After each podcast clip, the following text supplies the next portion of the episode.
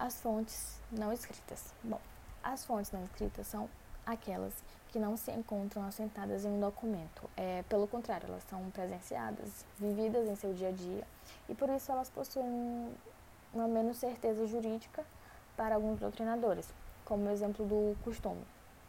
O costume é basicamente um hábito social constatado em uma sociedade, que para ele ser classificado como tal, ele tem que haver um uso constante e notório. É, diferencia, ele se diferencia da jurisprudência pelo fato de é, estar de uso exclusivo dos operadores do direito, enquanto os costumes são desenvolvidos pela sociedade como um todo e sobre algo que ela considera como socialmente obrigatório.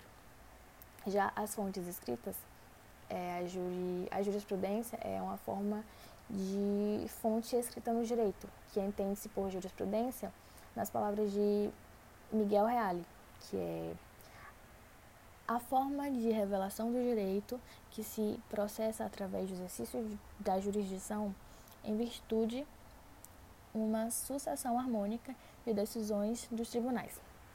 Ou seja, é quando uma conduta é reconhecida como obrigatória pelos tribunais. Também temos a doutrina. A doutrina, de fato, ela não pode ser utilizada como uma fonte do direito a ser aplicada nos tribunais. Os juízes eles não são obrigados a levar em conta a opinião dos doutrinadores, pois os textos, os textos é, doutrinatários eles não possuem força jurídica. No entanto, é inegável o relevante papel que a doutrina exerce no meio jurídico. E é graças a ela, por exemplo, que os conceitos jurídicos são determinados, é, auxiliando no entendimento do texto legal.